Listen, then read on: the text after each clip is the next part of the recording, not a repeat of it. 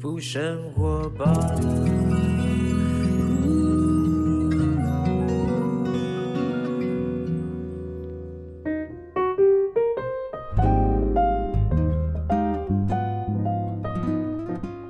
今天呢，在我们节目当中来一位来宾，我觉得很特别哈，因为他在一个职场上面呢是一个呃达人。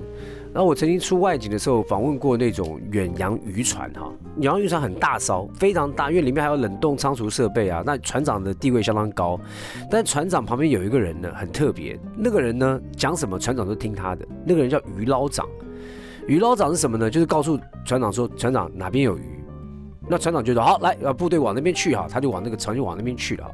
所以于老长呢是非常清楚市场在哪里，于老长是知道如何带领大家去把这个市场找到之后，还可以变现哈。然后呢，如何成功的获利哈？所以呢，这位呢，在行销界来讲，已经是堪称为现在很多企业的顾问、高级顾问，而且本身也是一个专业的讲师。最近他出了一本书，书名呢很简单啊，大家都喜欢哈。每天一改变，做到致富的原子习惯哈。大家都希望致富啊，但总会有怎么开始，对不对？你要怎么进行，最后呢，你才能够致富哈？那我们今天来访问到这位呢？叫做王淑华，人称小戴的，哎，我要怎么称呼？就小戴。小戴，对，大家都叫我小戴老师。小戴老师，小戴老师你好。哎，你好。对，小戴老师，我刚刚讲的于老长，其实你就是负责于老长这个工作啊。鱼捞长，其实你没听过这个植物，对不对？我没有，我只有听过引航员。引航员不一样，引航员是在码头的时候呢，大船要进港，哦，他必须要告诉大家船要怎么样不会撞到那个旁边的这些东西。引航员也很知道，他很专业，非常专业，因为有时候大浪来的时候，没错，没错，那个分那个差距之间呢，很可能让这个船就沉了。其实刚才小马你形容的非常的恰当，你知道吗？以前我都在做船长，现在我就是在做鱼捞长。对。告诉大家鱼在哪嘛？对对，但是那都是经验的累积啦。没错，你如果当船长，你是控制整个呃全局哈，每一个部门你该做什么样的东西，每个你要很清楚每一个人的职务岗位在运作什么，船要往同一个方向去啊，不能够你船往那个方向去，就人力没有办法跟上哈。所以呢，船长很重要，但是鱼捞长呢是各大企业非常重要的一个左右手哈。一个企业能够成功，市场在哪里？对不对？你要很精准啊！要如何让这个新的品牌或新的商品要能够让人家看见哈？所以于老长在企业里面，我们就会用一个比较文绉绉的职称，我们叫策略长。策略长，Yeah，策略长。对。所以呢，现在因为这个小戴老师呢，算是已经是你本身从一开始就做行销的吗？没有，其实我一开始我第一份工作是做特助。哦，可是因为是在外商，是，而且是总经理特助，嗯，所以我可以看到很多策略面的，而且做很多联系工作，跨部门的联系。是，那因为那时候很多老外来台湾，我还负责要带他们到。市场上面去看，然后去拜访经销商啊，所以我可以看到的东西就很多。所以你知道，其实我本身是学财务的，OK，很古板的工作吧，哈，财务都是数字。可是做了特助之后，我发现，哎，我比较喜欢跟人接触，而且我会知道怎么样跟人家沟通。怎么去做整合？嗯，所以特助完之后，我就有机会跳到外商银行做行销的工作。刚开始是做产品经理。OK，听众有听到那个小戴老师刚刚这样，就是娓娓道来哈，稍微的轻描淡写一下，就一开始他学财务的，很无聊啊。财务等于是说你在银行上班，你每天数的钞票，但都不是你自己的，你所有看到数字都是别人的。财务很痛苦，很纠结哈。但是后来呢，在他上班中也会遇到那种，就是每天就上班说哈又要上班哈，但是如何产生正能量，他在中间过程中找到乐趣了。对，他找到他可以学习的方向哈，就像我这个要讲回我太太，我太太呢，她现在是手游公司的老板，做手机游戏，哇，大家都人人称羡，哇，手游现在市场很好，哎，你们不知道她是从客服做起的，她根本不知道，她只是爱打电动，然后被别人到游戏公司做客服，她从客服当中呢去感受到所有部门里面的运作。所有东西，他就慢慢慢去学习之后呢，然后呢精进自己哈，往上爬，被公司的老板看见，所以有机会呢往上去走到创业之路哈。所以你看，他也是从上班当中很枯燥无味，因为今天回归到主题，就是大家都上班嘛。对。对，上班族对，大家都上班族，那上班族总会觉得神神呐哈，每天这个还有什么 Monday Blue 哈，一到礼拜一，哎呀不想上班，明天 Friday 也 Blue 啊，你们是不是明天不想上班呐？不行哈，今天是礼拜天哈。好撑下去啊，明天的时候抱着一个喜乐的心去上班。但是怎么办嘛？其实小戴老师年轻的时候，我也跟你们一样。你说早上要早起，实在是很痛苦的一件事情。对，那因为呢，呃，好处就是因为我的父亲是个公务员，嗯，所以从小我是被严格好教育起床，起床，起床，哎，所以纪律在我的 DNA 里面，它就是一个。很重要的事情，我觉得纪律非常好。人没有纪律，没有自律，你哪来的生活？对。那后来呢？是因为我结完婚之后呢，我第一栋房子是在关渡。OK。那为了避开车潮、交通尖峰对，那时候大渡路哇，只要过了六点半就大堵了，所以我一定要在六点半前。跟我那时候的先生开车离开，OK，关渡，所以我就养成了早起的习惯，所以我到现在我都一样六点半起床，嗯，以前我都七点半就到公司，嗯，所以公司里面就我跟那个老外老板，嗯，对，所以老外老板对我的印象就很好，就是哇，台湾人真勤奋，真的，殊不知我是被逼的。好，那现在呢，因为过了这么久，我已经养成一种习惯，所以我已经知道那个 people 了，嗯，就是说。大家都不想起床嘛，就像说，我希望我是富二代嘛，我有富爸爸、富妈妈嘛。当你不是的时候，那你要有方法。我都会教大家说，你先躺在床上十分钟，你先不要急着起床，嗯，然后慢慢起来，先做做伸展操，呼吸一下。然后如果真的不想上班，先想一下，你是不是还有房贷要付？嗯，是不是有家人有小孩要养？嗯，对不对？那单身的会说：“哎，我不用啊，我把自己养好就好了。”哎，是不是看一下信用卡费缴了没？可能还没缴吧，对不对？如果随便请假不去，老板会记住。哎，以后如果裁员或者是考绩，你就是最后一名了。所以你就先把这个先想好，因为你只要把这个植入你的脑袋，我跟你讲，人就是这样。二十二天就像皮肤代谢一样，嗯，你把它养成一个习惯，六十六天就成为你的纪律了。OK，因为我刚刚听起来我还捏了一把冷汗，我想说天哪，老师应该是要教大家如何减压，但是呢，怎么一大早起来，先在十分钟先把压力放到身上来啊？嗯，但是原来呢，他要讲就是你要先有这样的一个植入，你的脑袋里面。你要知道你为什么要去工作，你总有一个责任跟你要完成的事情，而且他就是活生生压力啊，因为你不是富二代嘛，你不搞得自己负债二代，没错，对对，所以你必须要去置入这个 DNA 是训练哈，训练总是痛苦的，可是当你训练到的，他刚刚讲六十六天啊，maybe 三个月过去之后啊，不得了了，你已经练就一番，就是早上起来你很自动就去工作啊，而且呢会越来越开始呢，从懒散的生活目标当中呢，很聚焦，就是我就是有责任的，对，这个房子呢十五年。贷款啊，这个车子呢还没缴完，然后这个什么什么，就是开始有，虽然是一种负担呐，但是呢，很多时候我们往往在这个没有搞清楚之前呢，这个负担已经把我们压垮了。没错，没错，对对？所以老师的方法是这个是比较前面，就是纪律先养成，纪律先养成。你就想一想嘛，足球金童 Messi，对，人家他这么厉害，他现在一天还是训练十个小时。你看他那个腹肌。不得了了，我都怀疑是刺青刺上去的。对，Ronaldo，对不对？对，C 罗也是。对对对对对对。所以还是要纪律的生活哈。对。好，那如果说他工作了一半，他发现天哪！我真的不只是没有学以致用，这个工作就是不知道当时我为什么会来应征这个呢？就我现在也很尴尬年龄，我现在到底要怎么转？因为一转又要从头开始，面对这样怎么办嘛？对对，嗯，好，这个我非常了解，因为我在一零四当呃咨询师，是我一个月大概要咨询十个以上的学员，嗯，他们都有这样的迷思。我为什么会讲迷思？好，其实。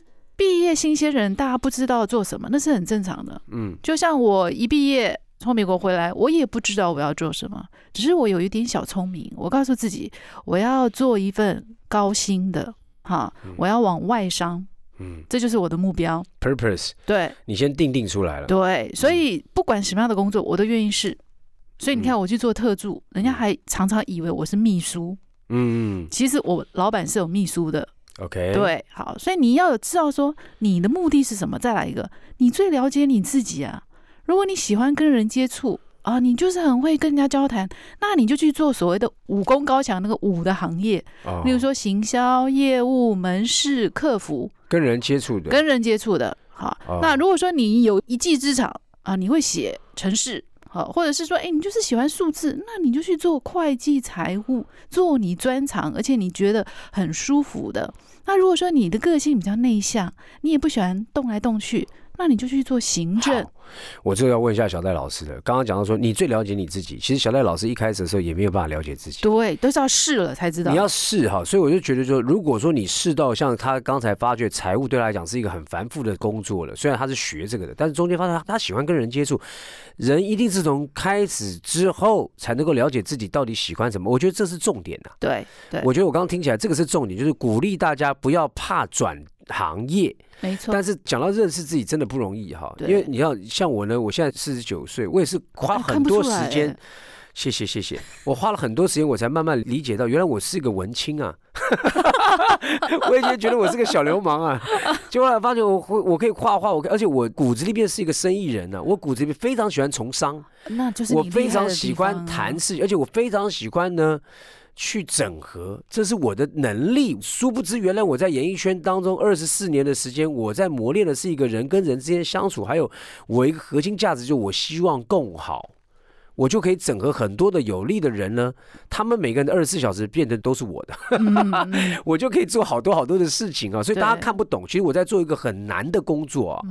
整合大家，把专业的人整合在我的呃这个可能一个案子当中哈，我把大家都专业整合，然后让每一个人呢都有获得他该有的利润，所以这个船就开的比较稳跟好。我到后来才发现，原本我都不知道啊，没错啊，我就慢慢说，哎，这个我好像蛮在行的，他怎么跟我谈完之后都很容易前进哈，我就找到自己，所以不要怕，我也是算中年转业了吧，大家，我在中年很可能切出去开公司，很可能去做一些商品，这个都是我。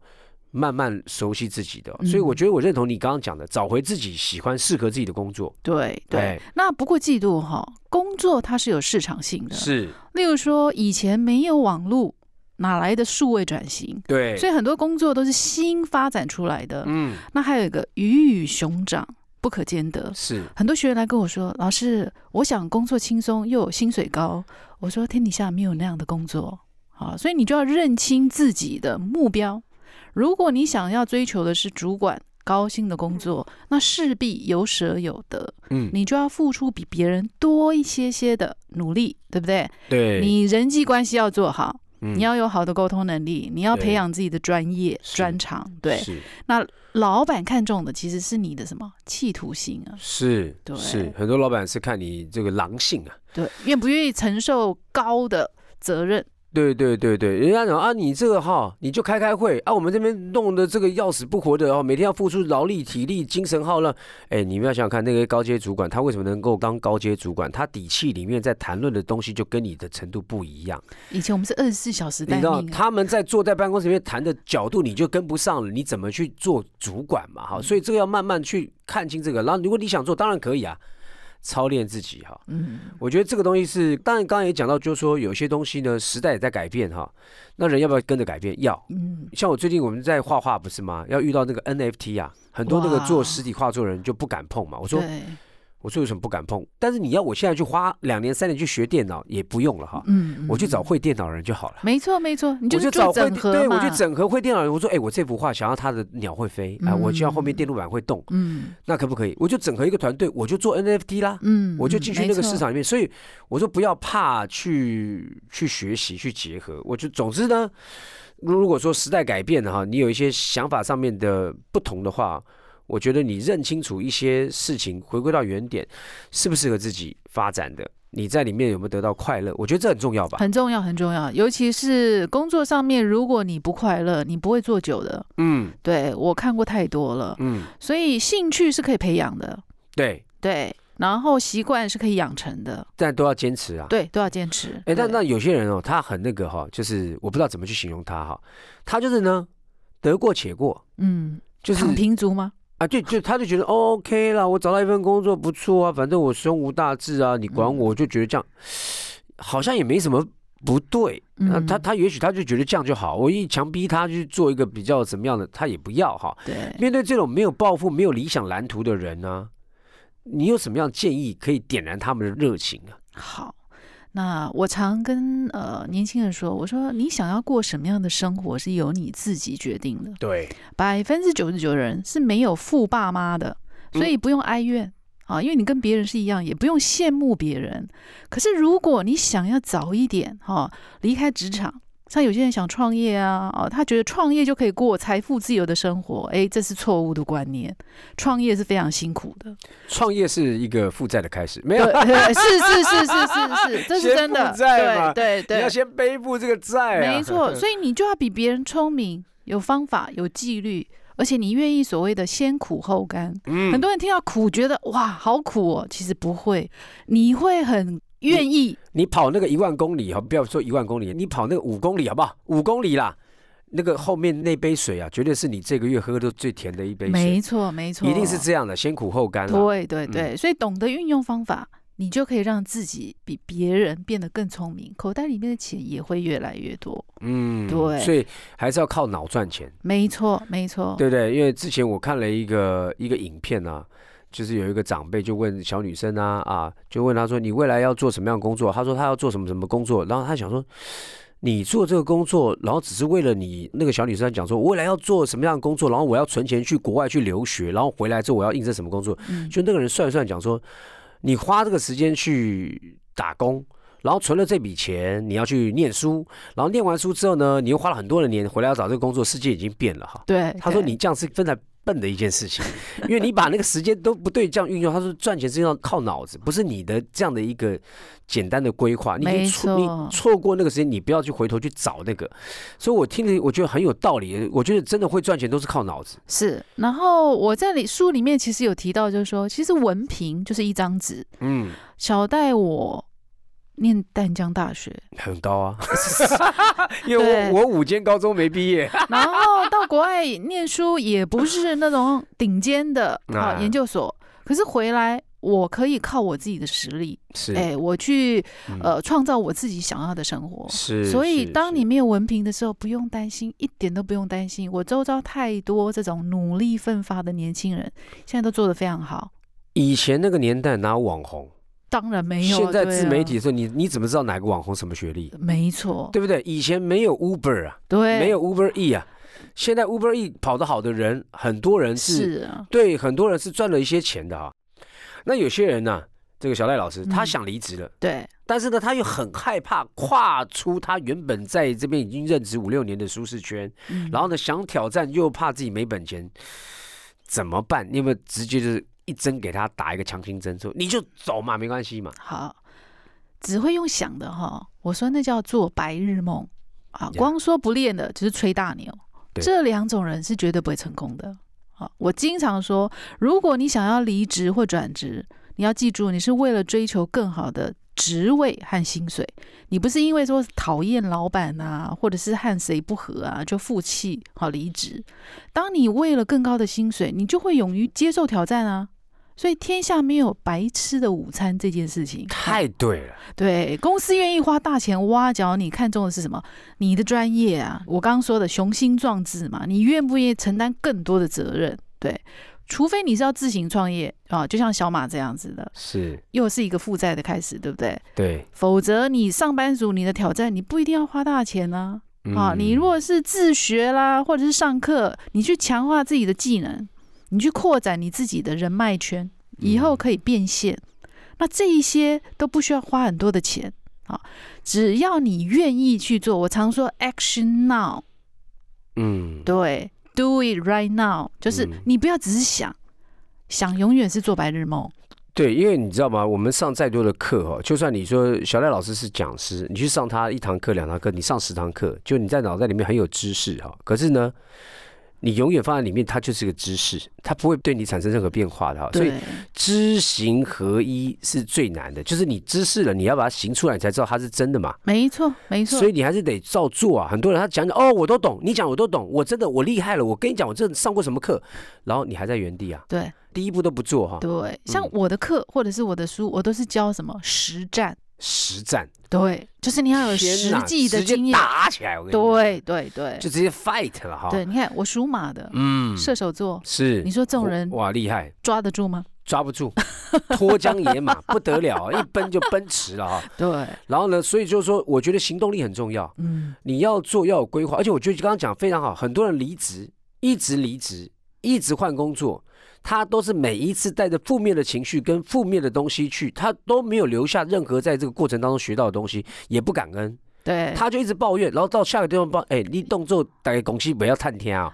大家公司都会去打听你在上一间公司的表现，跟你为什么离职。对，你久了到最后，人家对你的信用都破产，你会越来越找不到工作，因为你会越来越觉得说你都是被别人 fire 的。那如果你今天离职，那不一样啊，你是为了要寻求更高的一个自己的呃位置也好，改变自己生活状况，我觉得那个目标定定的。你就有方法做的哈，一定会有方法到。对对，就算你要创业，我现在也没有人叫你说你要各资独资，很多的集资平台、募资平台啊，是啊，你有创意，你有想法，你结合团队募资，搞不好你还不用出钱就先赚钱了。没错，没错，就是方法嘛。就方法，对，就讲的非常好。那如果说就是有些人他不甘愿当这种死领薪水的人，好，那你有什么建议？他们可以利用一些什么样的细节，让自己呢有这种成功的？比较关键性的东西啊，例如说，在你书中提到致富原子习惯，这个是什么啊？好，其实你那上班族真的很辛苦啊，一年大概有三到五 percent 的加薪就已经不得了了，对对不对？然后你要做主管，如果在本国银行，哎，你要慢慢蹲哦，要按照秩序哦，备份哦，对对对。所以你想要赚大钱，你要靠其他的方法，嗯，那投资理财就是一种。那再来一个，就是你要让自己内心强大。所以为什么我说这个致富的原子习惯，其实它的包含的广度非常广。好像第一个，我就告诉年轻人，你要先第一个勇于承担你现在的现实，你愿意接受说天底下没有公平这件事情，而且现在已经不是在说赢在起跑点了，因为当你呱呱落地那一点的时候，你就是跟别人不一样了。现在大家都是说怎么样跑。赢在终点，你要跑得快。还没有盖棺论定，什么都不知道。对对对，而且你要创造属于你自己的富足生活，因为不是每个人都想成为亿万富翁嘛。而且有钱不见得就是所谓的真的富足了，没错，一定的。你要先有这种价值观。对对对，有钱人有他的烦恼，搞不好他根本不敢出门，他怕死。没错，你富足有包括精神上面的富足。当然当然哈。那第二个就是你要养成自己吸金的体质。是我刚才不是一直讲嘛？纪律，对，养成好的习惯，包括我刚刚说的早起。好，如果你没办法的话，就是强迫自己。我认识一个超有钱的老板，他怎么训练自己？他就跟几个好朋友说：“我们固定每天五点起来去打高尔夫球。”啊，太好，这是我未来的生活。对他把兴 兴趣跟他的早起习惯，有没有强迫自己？把是对，所以他现在都很早起。再来一个阅读，阅读你要让自己的头脑好，嗯，就是阅读嘛，对不对？除了实战，你要吸收新知。是，再来一个，你要定期的运动。保持好的体力，对有一个光鲜亮丽的外表，是人家才愿意接近你嘛。你要人家看到你就觉得，哎，你怎么今天容光焕发？哈，对对对，对对，死气沉沉，谁要用你？没错。然后在最重要的，很多人都说啊，小蔡老师，你每次都跟我讲纪律，好，那这真的纪律不是像军人的纪律，而是属于你自己的。对。对，怎么把自己很有逻辑性的每天过你想要的生活？嗯，对，那这种纪律，就像有些人可能是十点上班，可是他晚上九点才下班，没错，这种也是一种纪律啊。我觉得纪律呢是根本啊。嗯，我觉得你看这个地球还有地心引力哈。还有什么什么律啊？就是我们世界里面有个律啊，嗯，但是人呢常常会失序，他不知道自律是什么，他就很慌哈，所以呢，没有人能够帮你。自律是一种你自己定规的系统，你把这个系统建造成的时候，你就会很强壮啊，没错，你就会开始人家看到你就是哎，这个人很有纪律啊，对，所以不是说我们就每个人要叫你当什么苦行僧，要你去练功啊，不是，不是，不是这个意思，就是你基本上面你不要失序啊，你不要每天浑浑噩也不知道干嘛，那包括你的心思意念啊，你的身体的运动作息，你都开始失去了这些东西的话，基本上你就很乱哈。好，如果现在面对要这个转职的人呢，那总要面对再重新的面试哈，甚至于呢，他要转职，他开口要去讲这个要离职的理由。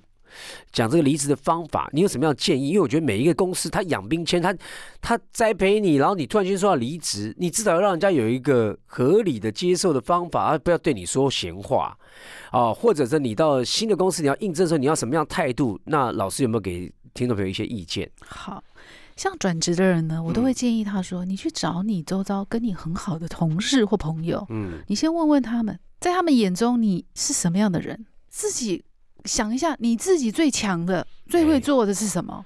嗯，对，因为转职，你等于是从 A 公司跳到 B 公司，哈，世界上没有一个完美的企业，都有很多的问题。对，你适不适合到一个新的团队？如果你是空降，你有没有能力去跟人家相处，去做整合？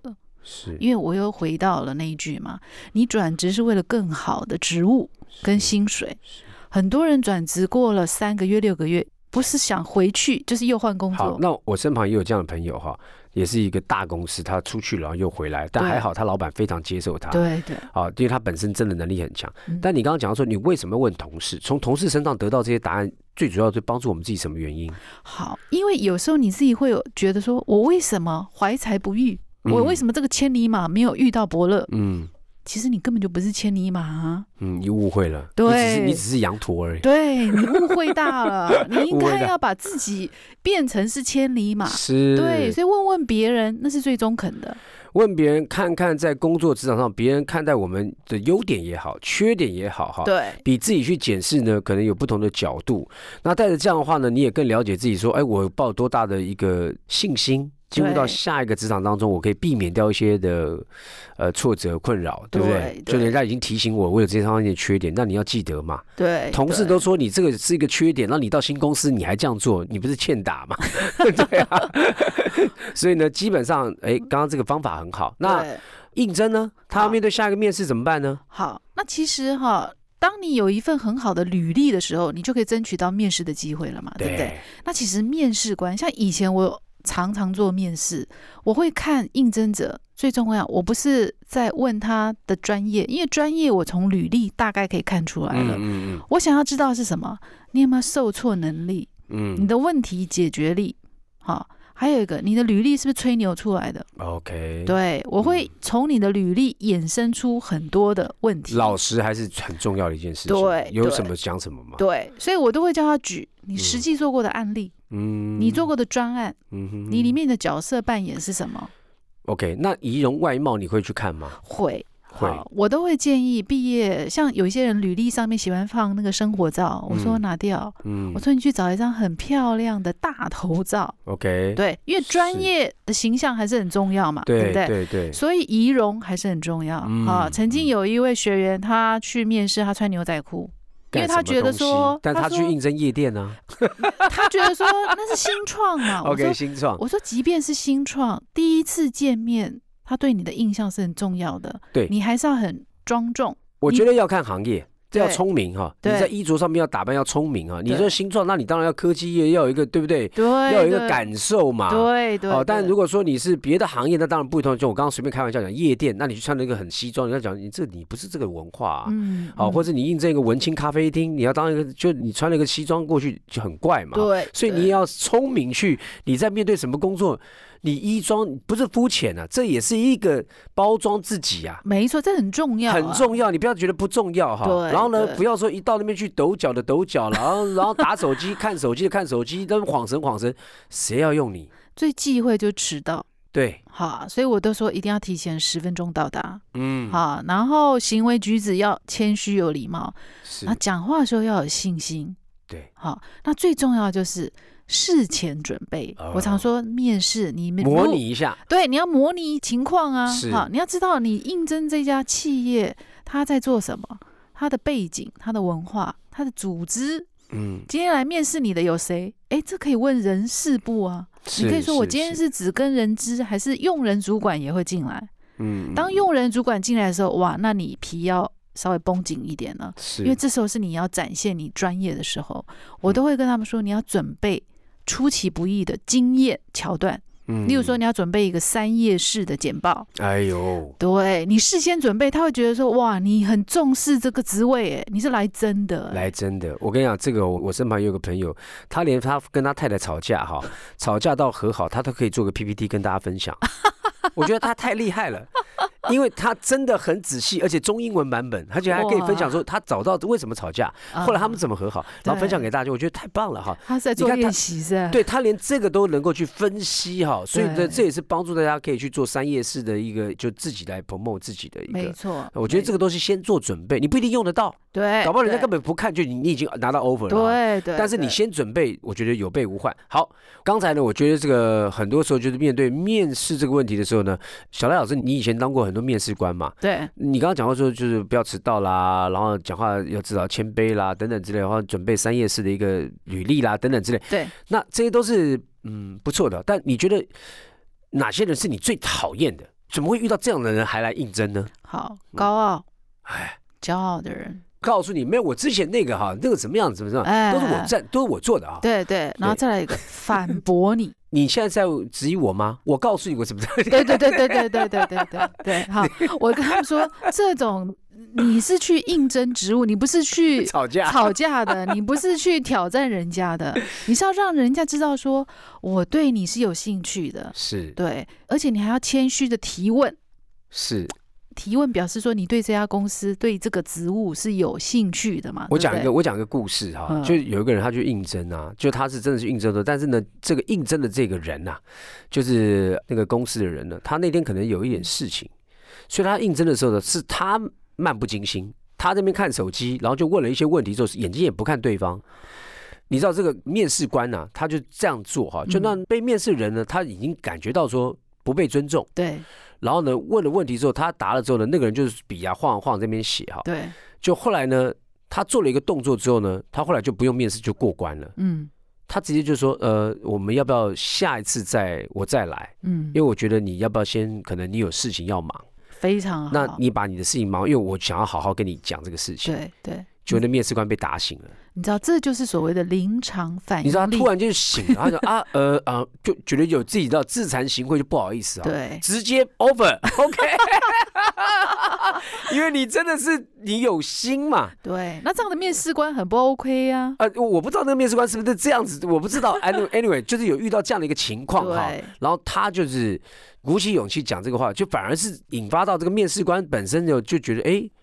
他要的是一个 focus 啊，就是这个人很专注在做这件事情，他很清楚希望说，哎，我要达到我的目的哈。对，那个目的企图心都很强，而且他还知道说，我先说，那么下次再来，等你忙完再来。对，哇，这个是厉害。因为这个面试官也很怕这样的人才被抢走啊。是，对，而且他不止 apply 你这个公司啊，他还有其他的，搞不好人家 offer 都在等他了。对，来，还还还有什么？最后来跟我们广大的听众朋友面对这些问题的时候，在你书中还有什么可以跟大家呢？这个致富的关键。好，我一直在提醒年轻人，就是说致富是一条漫长的路，它没有捷径。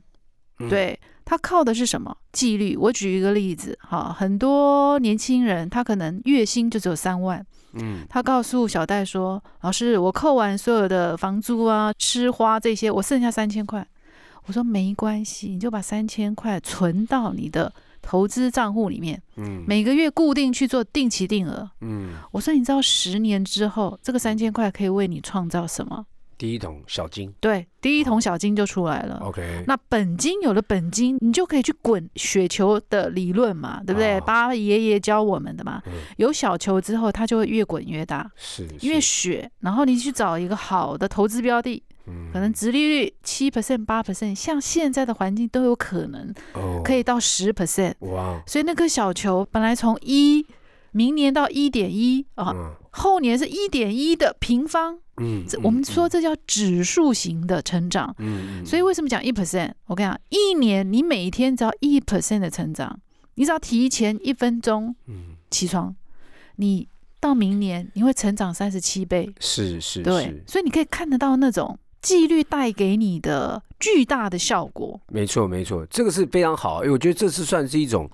我这样讲，每个人都必须要经历土法炼钢的一个阶段啦。这纪律就是很土法炼钢，你什么都就像我常常讲，一个人失恋怎么办？失恋你要干嘛？失恋就跑想办法把自己搞好啊，运动嘛，先运动嘛，把自己东西弄弄好再来嘛。对，对不对？你要再出发，你要先恢复自己的自信啊，恢复自己各方面你都要去做，所以总比你不动好啊。对。那么呃，面对工作的职场上面也是如出一辙的一个东西，就是你要先自律起来。对。然后呢，刚刚那个小戴老师讲的，你可能剩三千，但你日积月累啊，积沙成塔，也是一个方法哈。嗯。但是呢，如果你更聪明一点呢，你更有一个想法的话，我觉得那个钱都不是重点哈，因为现在有太多的方法，你只要 idea。就有人要拿钱给你用了哈。对，我是建议大家多去，如果你喜欢创业，或者你想要往什么样去，你要去揣摩，要有个心境去，人家怎么做到，去分解，然后你自己去衡量你自己有什么样的可以照这个步伐去模仿，是进步的原动力嘛。别人怎么成功，多看成功的故事喽。没错。你慢慢往上去成长之后，你会发觉，哎，明年比去年进步了。对。就是我开始的结交到更多，我认为往这个目标上面的更多的好的朋友。同好。对。也是很好，因为未来啊，一定是我觉得是一个团队时代。没错，没错。现在很难去一个人什么啊，我这个小型企业一个人这样创业，我讲太难了。真的，真的。我看到的情况是这样，所以我觉得年轻人呢，这个时代也不要怕哈，就是你要集结团队，对，而且这真的是要要有共识的，对对。那你可能机会就大很多。所以我在这边就送了一句。呃，京剧给所有的年轻人是的，就是没有一路顺遂的人生，走到最后的才是赢家。对，你要用知识让自己登高望远，养成富人体质，做自己最有利的，增加自己的价值。是，每一个呢，这个中间的过程的挫折啊，都是你的最宝贵的一个学习，而且是为了成功的养分。对，哦。所以呢，祝福大家每一个人可以从里面呢，你去感受小戴老师今天讲的，或者呢，你可以买他的书啊。